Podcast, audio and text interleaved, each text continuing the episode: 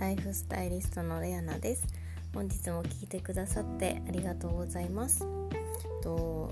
まあ、いつも私運動をする時はウォーキングを基本にしてるんですけど基本的にしてるんですけど、まあ、なかなか最近は雨が多くて外に出ることもうんちょっと億劫になったりしてたんですね。でも何か動きたいな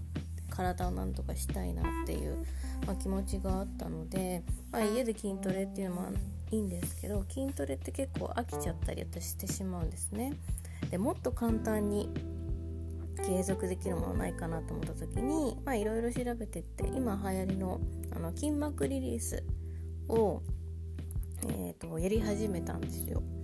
で、まあ、筋膜リリースいろいろこうグッズが売ってるので、まあ、私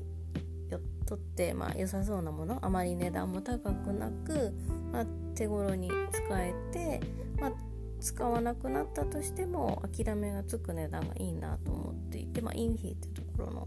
あのグッズを買ったんですよ。であのー、どういう風に変わるかな自分の体と思って、まあ、毎日本当は30分ぐらいあの1回にやってる方が多いんですけど私はそこまで継続する力がないのでお風呂上がりにま10分程度、まあ、気になる箇所太ももと、まあ、ふくらはぎといろいろ肩周りとってやってるんですけどあの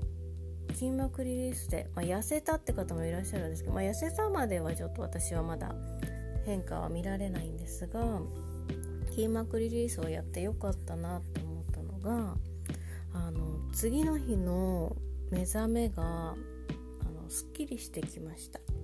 というのもあの運動するほどの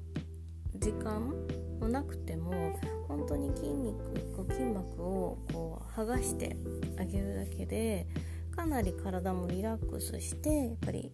疲れを残さない体にするっていうことがどれだけ大切なのかっていうのを改めて感じました、まあ、睡眠の話とかもブログで書いたりこのポッドキャストでお話ししたりしてますけれどもやはり寝るだけでは疲れが取れないこと多いんですよね。特に疲れすぎてる時っていうのは寝るのも体力を使うのでその前にる程度こう解放いろんな部分を解放してあげる必要がやっぱりあるんですよね。でまあ、日本人はどうしてもこう水分を止めやすい体質なので湯船に浸かるのっていうのはとても大切になってくるんですね。で湯船を浸かることによって、まあ、血流こう血管若干こう圧迫されると血流の流れが良くなるのと、まあ、体温が上がるので、まあ、リラックス効果もちろんあるんですがそのリラックス効果のおかげでこの副交感神経リラックスするための神経が優位に立つのでやっぱり眠りもより深くなるんですよね。でこの眠りが深くなることをあの大切なんですけどもやっぱりこう毎日使ってる体の疲れをより取ってあげるそうするだけでもやっぱりその日の疲れはその日のうちにっていう言葉がありますけれども本当にそうでこう蓄積ビビたるものでもこうちょっとでもこう蓄積していけばやはり疲れっていうのはなかなか取れなくなってくるものなんですよね。なのでやっぱりその日のうちにその日の疲れと凝りを解消するっていうのは本当に本当に大切です。であのなかなかやっぱり継続させるっていうことが何事も大切であるんですけれどもやっぱりそこを継続することがやっぱり難しい。だから皆さんこう痩せたいけど痩せられないとか体質変えたいけど変えられないとかっていうまあ挫折のこう言い訳じゃないですけどなっちゃうんですよね。で私も結構飽き性なのでいろんなこと試すんですけどやっ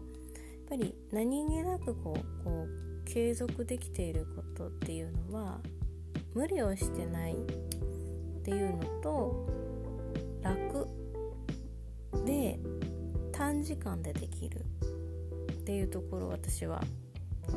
の継続できるポイントかなって思ってるんですね。でこの筋膜リリースもあの当にお風呂上がって私はお尻と太ももとふくらはぎとあと肩周りだけをあのただただ10秒ぐらいこうスライドさせて自分の体重スライドさせてやってるだけなので本当に無理なく続けられてます。でやっぱりやった日の次の日の起き方とやってない日の次の日の起き方、まあ、疲れの取れ方っていうのはやっぱりあの体の軽さあと目覚めが違いますね。やっぱり疲れてる時のあの睡眠っていうのはとても浅くて、まあ、前から何度もこう目が覚めることはあるんですけれどもやっぱりこうちょこちょこちょこちょこ何時間かおきに目が覚めてしまうことが多いんですがやっぱりきちんとこう体をメンテナンスしてあげて眠った日っていうのはパッとこうちょこちょこ目が覚めることなく起きられる、ま、それだけ深い眠りに入ってきちんとこの睡眠のリズムを